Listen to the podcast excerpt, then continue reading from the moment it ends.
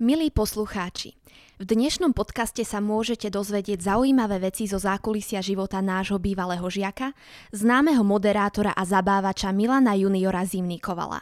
Prezradí vám, aké bolo jeho štúdium na gymnáziu Pavla Horova a iné zaujímavosti v nasledujúcich minútach.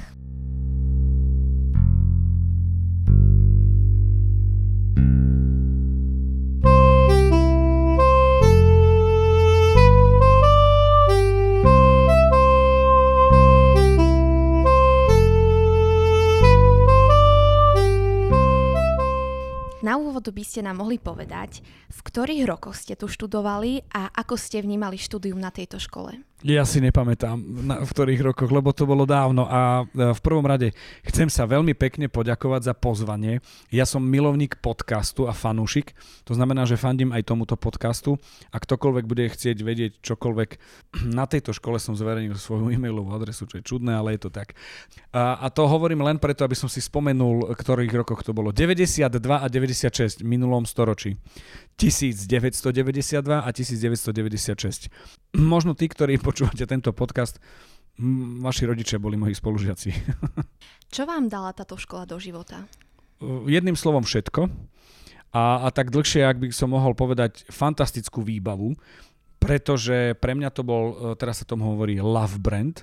To znamená, že som mal rád túto školu ako značku, lebo bola značkou kvality, čo som pochopil na vysokej škole, že sa na mňa pozerali na vysokej škole už trošku inak. Keď najprv som trčal vedomosťami na prvých prednáškach a pýtali sa, odkiaľ ste? A hovorím, z Michaloviec. A oni, a, gymnázium Pavla Horova. Čiže brali to takto nejako, že som dostal veľmi dobrú výbavu a zistili sme to na základe toho, že keď sme z gymnázia išli viacerí na tú školu, tak sa nám to stalo viacerým. Že sme jednoducho trčali, lebo sme boli nabití informáciami nielen tým, tými, ktoré treba na, na štúdium, ale aj, aj, aj veľa ďalších iných informácií okolo. Je tu naopak niečo, na čo spomínate veľmi nerád? Negatívne veci by sa nemali spomínať a asi ani nie sú. Ako určite boli. Ja si fakt nespomínam. Ja mám pozitívne e, spomienky, ak spomienky, tak pozitívne. Boli dve kola v chémii napríklad, hej, e, v rámci známok kedysi. A mal som 5-5 e, na pol roka. A to je, že dve kola a čau. Jedný vzorce som nezvládol, lebo som zamachroval, nenaučil som sa, ale neberiem to ako zlú vec alebo tragédiu. Dopadlo to tak, že som vedel chémiu najlepšie v triede, pretože som sa tomu venoval, učil som, sadol som si a, a jednu škrtol mi peťku pán profesor. No a potom bola z toho krásna trojka na polročnom vy, vysvedčení, čo som v živote trojky nemal na základnej škole, ale potom to bolo na tú jednotku. Čiže ale neberiem to ako tragédiu, zlú vec, alebo skrivodlivosť, alebo niečo zlé. Samé dobré veci. Aký je váš najvýraznejší zážitok z čias štúdia na GPH? Tak ako som si nespomenul na roky, tak si nespomínam na... Bolo ich strašne veľa. Veľmi, veľmi veľa. Týkajú sa učenia a týkajú sa aj, aj veci, ktoré boli okolo napríklad. Mm, alebo Stužková, alebo Vodičák, môj obľúbený. To znamená, že tých, tých vecí bolo... Rozmýšľam, že ktorý to je, no, lebo mal by som odpovedať na otázku. Asi tá maturita. Ja som si strašne v dobrom, veľmi som si užil maturitu, aj keď som sa bál jak čert. A maturita pre mňa bola, že veľká frajerina. A z ktorých predmetov ste maturovali? Slovenčina, angličtina, noska a depis. A vybrali by ste si ich aj dnes? Jasné. Berem naše gimko ako školu, ktorá dáva veľký rozhľad a, a možnosti sa naučiť veci, ak človek chce, ak, ak je otvorený tomu celému. Noska je najväčší e, prehľad toho, čo sa dialo aj v rámci politiky, filozofie, psychológie a tak ďalej, tak ďalej. E, nemyslím zákony, myslím filozofické dianie. Čiže vie súvislosti. A mňa táto škola uh, naučila pozerať sa na nejaké súvislosti, prečo sa dejú, ako sa dejú a ako sa odzrkadlili ďalej. Poviem vám taký, tak, takú pikošku. Moja manželka si robila druhú vysokú školu, psychológiu a mala tam veci, ktoré sa ona učila. Hovorím, ale to je ten. A ja som o tom vedel vďaka tomu, že som mal maturitu z nosky a že som sa ju učil tu na gimku. V minulom podcaste ste zmienili, že vám bol triedny pán profesor Stojak. Na ktorých profesorov spomínate najradšej? No jednoznačne, číslo jeden je, je stojak, aj preto, že, že to bola legenda. No a a potom je to Viola Želinská. Ako pre mňa zásadný človek môjho fungovania na vysokej škole, aj, aj náhľadu na, na dejepis, ak uh, niekto mi povie, že fú, dejepis, ja hovorím to preto, že ťa ne, ne, neučila Viola Želinská. Čiže takto. No a povedzme turbulentný vzťah ako študent som mal s uh, pánom profesorom Sibalom. A asi chcete vedieť prečo. Uh-huh. Lebo som bol taký frajer. On sa napríklad spýtal, že kde ťažíme sol na Slovensku a povedali, že na Solivare. Boli ste sa pozrieť tam, lebo on pochádza z Prešova a vedel o Solivare a ja som tam mal rodinu, tak som povedal, že ja tam mám rodinu, tak to bral ako provokáciu. On bol náš obľúbený profesor, mal rád našu f triedu, aj slepé mapy a všetky tie veci okolo. A aj nás naučil, aj, aj matiku, aj, aj zemepis, teda geografiu. Takže títo dvaja, no a a pani riaditeľka pre mňa je taká, že e, ja si ju pamätám ešte, keď som bol na základnej škole, chodila na tú istú. Nie sme tak vzdialení vekovo, aby sme sa nepoznali, ako, ako keď sa poznajú ľudia z gymnázia a, a z Michalovec alebo zo Zemplina napríklad. Našich žiakov tiež zaujíma, s kým ste mali telesnú výchovu, prípadne, či si spomínate na svoj uh, teda lyžerský výcvik, kde ste už čosi načrtli, alebo branný kurz. Telesnú výchovu v prvom ročníku ma učil už teraz manžel a vtedy frajer mojej kamarátky Ďuro Počuban. Ten bol len jeden rok a odišiel, zbalil sa do Ameriky, to bolo dávno. A teda vedeli by ste nám približiť ten lyžiarsky výcvik? No, áno, na lyžiarskom výcviku som bol, uh, v, boli sme uh, na Lisej v Sabinove a na diskotéke som si zlomil ruku, lebo som mal pocit, že chcem tancovať breakdance a mal som zlomenú ruku uh, prvý pol rok a v druhom pol roku na začiatku sme išli na lyžiarsky a nebolo to zrejme dobre, tak, tak sa to zlomilo.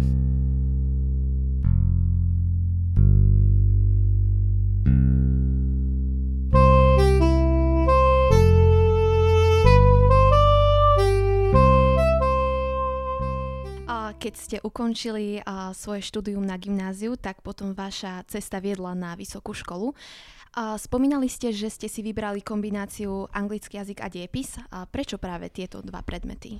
Bol som v tom najlepší. Rozmýšľal som slovenčinu, ale diepis bol môj libling úplne. Ja som skúšal aj diplomáciu a, a, a právo, ale bolo to také, že to som možno chcel, ale, ale e, priorita bolo to, že som chcel byť učiteľom. Dejepis ma brutálne bavil a ten dejepis by bol súčasťou tých diplomatických vied a, a, a toho, čo sa deje v rámci právnickej fakulty ale ten ortodoxný dejepis sám ako veda, tak bol možno len v tom e, v rámci kombinácie. No a Slovenčina a s ňou neboli také možnosti ako s angličtinou, že na uplatnenie. Bol by som v úvodzovkách slovenčinár a dejepisár a tá angličtina otvárala v tom čase viac možností byť niekde inde. Ešte by som sa možno v krátkosti vrátila ku gymnáziu Pavla Horova. A čo by ste odkázali žiakom, ktorí uvažujú o výbere tejto školy? A prečo by si mali vybrať práve toto gymnázium? Vybral by som si GPH ešte raz. Určite je to pre mňa štart a výbava do života, ktorú mi dalo toto gymnázium a možno by som bol slovenčinár, možno by som bol vedec, možno by som bol archeológ, možno by som bol a som moderátor napríklad. A tých možností je viac. Vybavilo ma najlepšie do, do života, ako mohlo. Tu nie je o čom. Keď sa povie gymnázium, pre mňa je to gymnázium Pavla Horova. A dozvedeli sme sa, že ste tancovali aj vo folklórnom súbore Zemplín ako ste zvládali život študenta a súboristu naraz? A predpokladám, že ste nejaké skúsenosti z tohto súboru pretavili neskôr aj v Let's Dance. Áno, áno. Súbor Zemplin to je doživotná láska. To, sa, to je už také, že už človek to nevyoperuje. A tým, že som tam bol dlhšie ako na GPH, tak tých spomienok a, a tá miera toho je trošku vyššia. Zvládalo sa to úplne v pohode. Úplne v pohode. Pre mňa to bolo to, že gymnázium bolo super, len ja som tú spoločenskú, dos, do, spoločenské dospievanie mal v súbore rýchlejšiu a intenzívnejšiu ako v škole. 90% ľudí v Zempline v mojom čase boli z GPH. Dokonca, keď bola imatrikulácia, tak nás bolo tak, že sme si postavili tanec na 12 párov. Od prvákov, a je to, ja som bol prvák a mohol som tancovať so štvrtákmi na imatrikulácii za Zemplín, čo bolo, že trošku frajerina, ukázať sa. A, a, a to bolo fajn, tak sa to nejak, nejak zlúčilo, že, že sme fakt postavili tanec. A ktorú základnú školu ste navštevovali? No, mám šťastie na školy. Na jednotku som chodil a tá je známa aj svojim tanečným súborom Slniečko. Uh, účinkovali ste aj v ňom? Áno, áno. Tam som sa stal majster Slovenska v spoločenských tancoch v formáciách alebo v choreografii v roku 1986 v Šali. Čiže základ e, tanca som dostal práve na jednotke, aj základ angličtiny v treťom ročníku, čo vtedy nebolo bežné. A s tým som pokračoval s touto výbavou do Zemplína a na gymnázium. Pre mňa pokračovanie, prirodzené pokračovanie jednotky je GPH. Je nejaká vec, ktorú vás v škole nenaučili a v živote ste sa s ňou museli sám vysporiadať? Veľmi zaujímavá otázka, neviem na ňu odpovedať takto z brucha. Mňa škola, mňa na gymnázium e, Pavla Horova vychovalo veľmi, v kombinácii so Zemplínom, veľmi veľmi ma pripravilo do života, ale nemyslím si, že je niečo, čo, čo by som... Bolo to už len skúsenostiami a tie skúsenosti sú o tom, že ak som robil prvý podcast, som sa cítil inak, ako keď teraz robím stý podcast. Ten prvý som robil viem kde, s kým a ako. To znamená, že, že tiež si budeš pamätať podcast, ktorý robíš so mnou, lebo si ho robila možno prvýkrát s človekom, ktorý je absolvent, alebo ktorý možno sa venuje moderovaniu. A to je tá výbava, ktorú ti e, škola ponúkla, že sme sa stretli v škole, že sme sa tu rozprávali v tomto podcaste. A všetky tie ďalšie veci sú už len opakovania. Ale tú výbavu si dostala. Čiže výbavu som dostal a už som len opakoval tie veci. Nemyslím si, že je niečo, čo predo mnou Gimko zatajilo a nejako zásadným spôsobom ovplyvnilo to, že som sa k niečomu nedostal. Práve naopak, dostal som sa k viacerým veciam, práve preto, že to DNA mám odtiaľto. Aké boli začiatky vašej kariéry? Kto vás doviedol k moderovaniu? Hral som sa na moderátora v, vo folklornom súbore Zemplin, volali sme to, že netanečné actions. Išli sme do kina, napísali sme, v podstate teraz sa to volá blog, a potom sme to nahrali a sme robili podcast a nevedeli sme, že sa to volá podcast. Čiže aj blogy a podcasty sme robili práve počas štúdia na gymnáziu s mojim kamarátom, ktorý študoval v Ačke a boli sme dvaja, ktoré sme robili. Takže sme mali blog a potom podcast. A potom som na vysokej škole sa stal súčasťou internátneho rádia, kde som eh, fungoval veľmi dlho. Prešiel som do regionálneho rádia, v Prešove to sa volalo Rádio Flash a z rádia Flash som došiel do fanrádia. V tom internátnom rádiu som sa hral na rannú show fanrádia, ktorú robím teraz 11 rokov. Čo je taký paradox, ale sníval som o tom. Treba veľa snívať, lebo keď má človek 100 snov a malo by sa splniť 30%, tak vychádza mi to na 33 snov, že sa splní. Ak má 10, tak sú to len 3.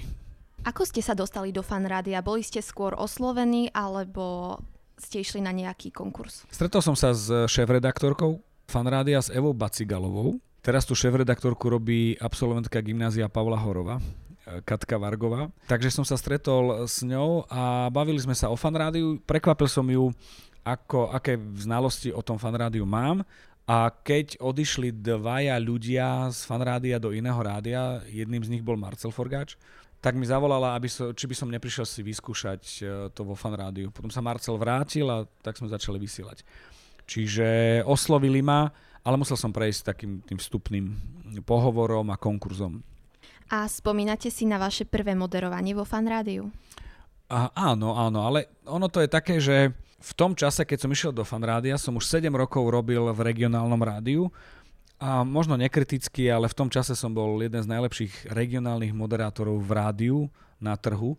Všetci lepší boli v tých celoplošných, že nie len regionálnych a mal som odmoderovaných strašne veľa programov a eventov, aj tak, že sa mi podarilo v Prešove moderovať pred plnou halou, kde bolo 5000 ľudí, alebo na evente, kde bolo 20 tisíc ľudí. Poznal som sa už s Richardom Millerom a so skupinou Hex a Milión, Janov Kirchner a tak ďalej.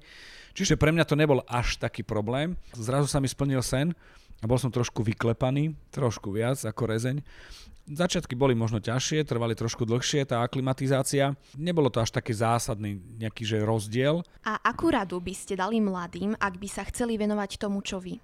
No, neviem, či keby som bol mladý, či by som chcel počúvať radu niekoho, kto, že nemám radu, možno len také zamyslenie, lebo mm, nie som majiteľom pravdy. Myslím si, že nie som majiteľom pravdy, som len človek, ktorý ak povie nejaký názor, tak by mohol inšpirovať, alebo sa človek nad ním zamyslí a sám si rozhodne a povie, že či OK alebo nie.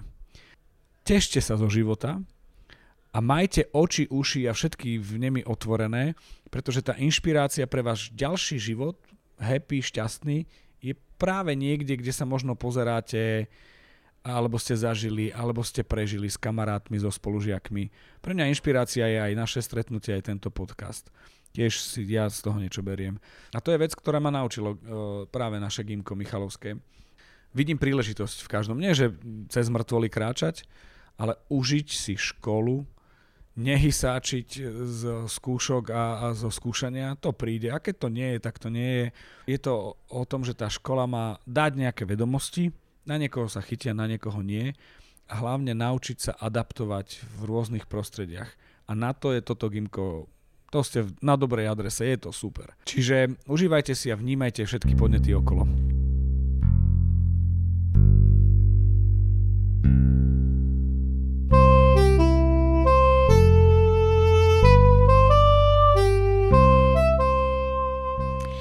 Rada by som vedela, že ako vnímate Michalovce potom, čo ste odišli bývať do veľkomesta. Dala vám nejako Bratislava pocítiť, že pochádzate z východu? Rozumiem otázke, neviem na ňu odpovedať ani zaujímavo, ani pútavo, ani vtipne. Skôr je to o tom, že ja tie Michalovce mám tak, že všetci vedia v Bratislave, že som Michalovčan a že som hrdý Michalovčan. A ja tvrdím, že Michalovce sú 9. krajské mesto. Že tak komunikujú a že má športovú výbavu a všetky také ďalšie veci že, že jednoducho podľa mňa je to 9. krajské mesto a miluje Michalovce aj to, čo sa deje. Možno práve preto, že som vzdialený a že nevidím úplne dopodrobná, ale dôležité je aj odzumovať. Ja som hrdý na to, že som z Michaloviec, som šťastný, keď sú ľudia ďalší hrdí na to, že sú z Michaloviec a, a, a keď ma stretnú alebo povedia, že sú z Michiganu, je to super pocit a že studovali na GPH ešte väčší. Takže ja s tým nemám problém a veľmi sa z toho teším. Na vašom Instagrame som videla, ako napodobňujete jednu z postav z filmu Sám doma. A je toto váš obľúbený film, alebo aké seriály sledujete? Ja mám strašne rád anglické, historické BBC a Netflixovské seriály, ktoré sú z histórie. Jasné, že nie všetky historické udalosti sú presne tak, ako sú, ale milujem uh, alžbetinské, uh, viktoriánske filmy, milujem tento druh a naposledy som si zgustol na korune, na Crown. To mám rád, ale ako oddychovku si sa teším teraz vyjde Emily in Paris. Teším sa na to, no a čo, aj s manželkou. A napriek tomu, že to nie je možno nejak že mužská záležitosť, je to veľmi príjemné a páči sa mi ten, ten, ten uh, seriál. A čo ešte mám tam? nemám rád prostredia medicínske ani hororové. Aj prostredníctvom Instagramu dotvárate obraz svojej osobnosti. A zaujímalo by nás, či sledujete aj iné profily na Instagrame a inšpirujú vás nejako? Áno, snažím sa pochopiť tú dobu, ktorú žijeme influencersku, pretože sa nepokladám za influencera a snažím sa to nejak pochopiť, že o čo vlastne ide. V niektorých prípadoch asi len o prachy, čo je cesta, je slobodný výber, čiže je to v poriadku. To nehodnotím, len hovorím, že to takto možno nejako je. A je mi jedno, či je to influencer, alebo elektrikár, alebo lekár, alebo športovec. Obsah. Že čo za tým je, čo chce povedať, alebo muzikant. Čiže je to skôr o obsahu a idem po obsahu. Followujem uh, stránky, kde sú pekné fotografie, lebo sa mi páči fotografia ako taká nejaké umelecké, na, uh, followujem uh, fotky, pekné fotky uh, anglických katedrál, čo je že čudné, ale je to tak. Jedlo tam mám stále, to je jasné. Nejakých športovcov, rozmýšľam, že čo ešte. A svoju dceru, ktorá robí náušnice, 10-ročná. Má, som jej urobil stránku, tak sa o to stará. Ale nie preto, aby to bol biznis, ale, ale a, lebo ju to baví a beriem to, že je to prirodzená súčasť výbavy tejto doby tak aby z toho nebola, že je napichaná, že ú, tak teraz mám Instagram, tak si tam dáva svoje malé náušnice, ktoré vyrába. Známe osobnosti sa často musia vysporiadať aj s kritikou. Ako ju vnímate? Kritika je súčasť. Je to zrkadlo. My kritiku vnímame skôr v tom, že ak je nejaká kritika, tak musí byť negatívna. Nemusí byť. Kritika môže byť aj pozitívna. Tento náš rozhovor, Karolina, je super. Mne sa páči poprvé si pripravená a páči sa mi, ako sa mi pozeráš do očí, keď dávaš otázky. Keď si chceš pomôcť papierom, pomôžeš si papierom, je to v poriadku, je to prirodzené. Práve si dostala kritiku, ale nebola negatívna.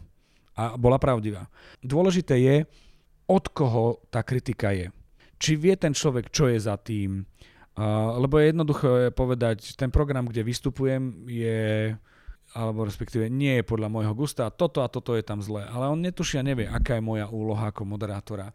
Že ja som ten, ktorý má posúvať ten dej, alebo byť ten, ktorý uh, rieši veci na, na, na tom pódiu a netuší, prečo sa niektoré veci dejú. Čo nemusí tušiť, ja chápem, že sa mu ten program javí, že sa mu nepáči.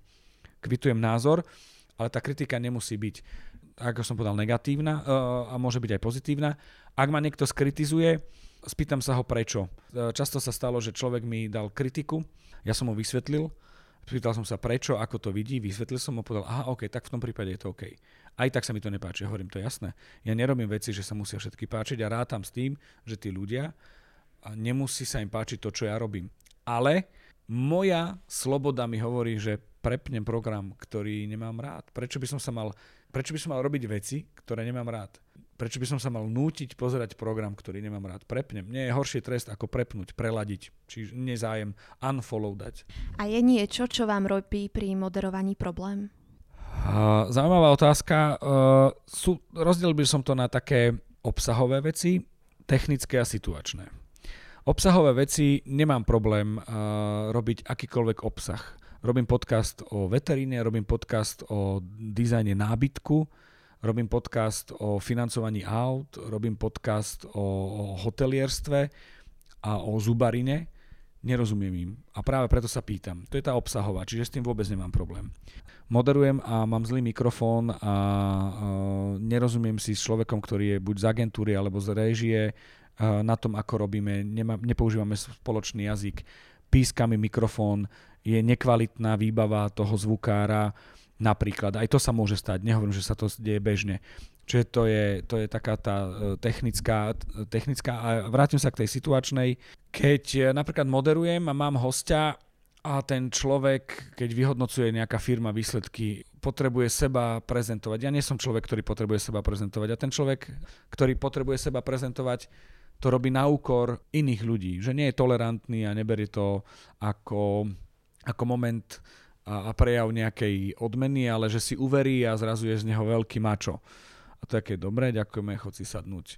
Keď napríklad dostáva ocenenie a zrazu on tam ide spievať, berie mikrofón k ruke, že trošku nechať tak akože môže povedať, čo chce. Keď on, ten host, respondent, nechápe tú úroveň, čo si môže dovoliť. To je, a, to je autocenzúra. A tá autocenzúra zase je o tom, že človek má niečo odžité, že vie, čo sa patrí, že je slušne vychovaný a v určitom momente si môže dovoliť veci, ktoré sú mimo ten rámec, ale nemali by presahovať. Vždy by to malo byť o tom, že tá ručná brzda v sebe musí byť. Zrejme nemáte až toľko voľného času, ako majú ostatní, ale ak sa nejaký nájde, tak čo rád robíte vo voľnom čase? Nič. Oddych? Je to oddych, ale ja mám rád aktívny oddych. Mm, veľmi rád som doma s mojimi dievčatami, mám dceru a manželku a strašne rád im varím. Veľmi, veľmi rád im varím. Byť s nimi je už moment pre mňa nejakého relaxu. Sem tam prečítať nejakú knihu, nemám hobby, aby som eh, skladal lietadla alebo behal maratóny alebo si vzal bicykel a, a ten aktívny oddych je aj, aj mentálny. Ja si s nimi zahrám karty, no a čo? A je to, je, je to tak v pohode. Ale nie som ani domáci kutil, ani záhradkár. Takéto hobby nemám. Spomínali ste varenie, máte to rovnako aj s pečením? E, varenie je super, že á, trošku toho, trošku tam toho a stále sa to nejako dá, ale pečenie nie. Pečenie je exaktné. Na váhu, na postupy, e, na miesenie, že človek premiesi a už je to tvrdé. Tam je to exaktné, na to nemám a do toho sa ja nerípem. A ak by ste si mali vybrať jeden koláč zo show Pečie celé Slovensko, ktorý by ste mohli ochutnať, ktorý by to bol? Mne sa veľmi páčil a zostal som bez slov pri Cedrikovej uh, Rubikovej kocke. To je viac, tuším, že 25 alebo 27 monodezertov, kocky, ktoré sú vytvorené do Rubikovej kocky rôznymi technikami, náplňami, či je tam múz, ale môže tam byť aj sacharová torta, to je jedno, aj punčák môže byť. Ten sa mi páčil najviac a, a toto je taký, že highlight za tie tri ročníky, čo sme urobili.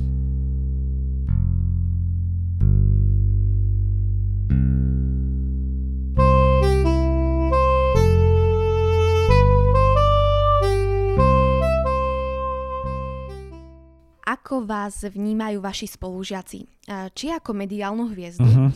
alebo skôr ako spolužiaka zo školy? Ono je to tak, že mám dve také skupiny alebo dva okruhy ľudí. Jedni sú, ktorí ma zažili pred mediálnym nejakým, neviem či výtlakom alebo fungovaním, pred mediálnou kariérou. To sú súboristi a spolužiaci. A potom, a to sú tí, ktorí ma volajú Miňo alebo Milan. A potom sú tí, ktorí sa ma naučili a objavili ma, keď som bol junior. No a tí, čo sú Miňo a Milan, tí sú takí, že keď som bol so suboristami na jednom evente a začali so mnou chodiť, za mnou chodiť ľudia, že či sa môžu odfotiť, tak uh, tým suboristom jednej huslistke Lucii bolo, že prečo sa chcú fotiť s našim Miňom, že to čo je.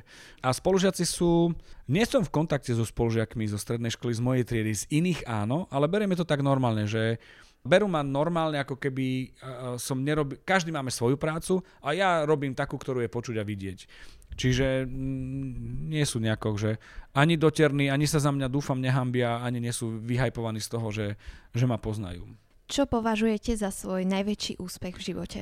Moju rodinu, moju manželku a dceru, to je najväčší úspech, to, to je jednoznačné. Mali ste nie, niekedy nejaký sen, ktorého ste sa museli vzdať? Áno, Uh, veľmi čerstvý uh, ročný sen je, chcel som opäť tancovať po Let's Dance, chcel som chodiť dokonca na súťaže amatérov a profíkov, ale čas mi to nedovolil a tohto sna som sa definitívne vzdal. Čo mi je ľúto, uh, nevravím, že sa možno nevrátim, ale uh, bola možnosť, že som bol v tom kole nejakom, čas mi nedovolil sa tomu venovať a je mi to ľúto, ale nie je mi to ľúto tak, že ráno stanem a som smutný a plačem. Jednoducho sú to okolnosti. Odišiel vlak, príde ďalší, príde niečo iné. A ďalej by som pokračovala otázkou, či máte nejakú vysnívanú krajinu, ktorú by ste chceli navštíviť a ešte ste ju nenavštívili. Nemám. Ja som veľa na, nacestoval, milujem Londýn, a mám rád pocit e, New Yorku a páči sa mi, e, v Berlíne som napríklad nebol. Nebol som v Berlíne a zaujíma ma, ako vyzerá Berlín, ale nemám takú krajinu, že kde by som sa chcel odsťahovať, žiť, vyložiť nohy alebo čosi. Ale, ale Berlín, najbližšie to bude asi Berlín. Neláka ma, že ísť do Štokholmu alebo takéto cestovania. Skôr s kým tam idem, teda s rodinou a, a, a čo zažijem. Ja som nebol v Thajsku, neláka ma to. Nebol som v milión krajinách a rád si pozriem, keď niekto cestuje, ale nemusím, ja nemám tie ambície cestovateľské. A na záver posledná otázka. Čia mama varí lepšie? Jaj, jedno veľké priznanie. Moja mama nevarí vôbec lepšie. Takže moja mama to určite nebude, ale, ale u mňa to bola babka. Babka varila najlepšie na svete. Ktoré je vaše najobľúbenejšie jedlo? Všetky okrem leča. Ja nenávidím lečo. Lečo, lečo je najzbytočnejšie jedlo na svete. Ďakujem. A ja ďakujem veľmi pekne, bolo to veľmi milé.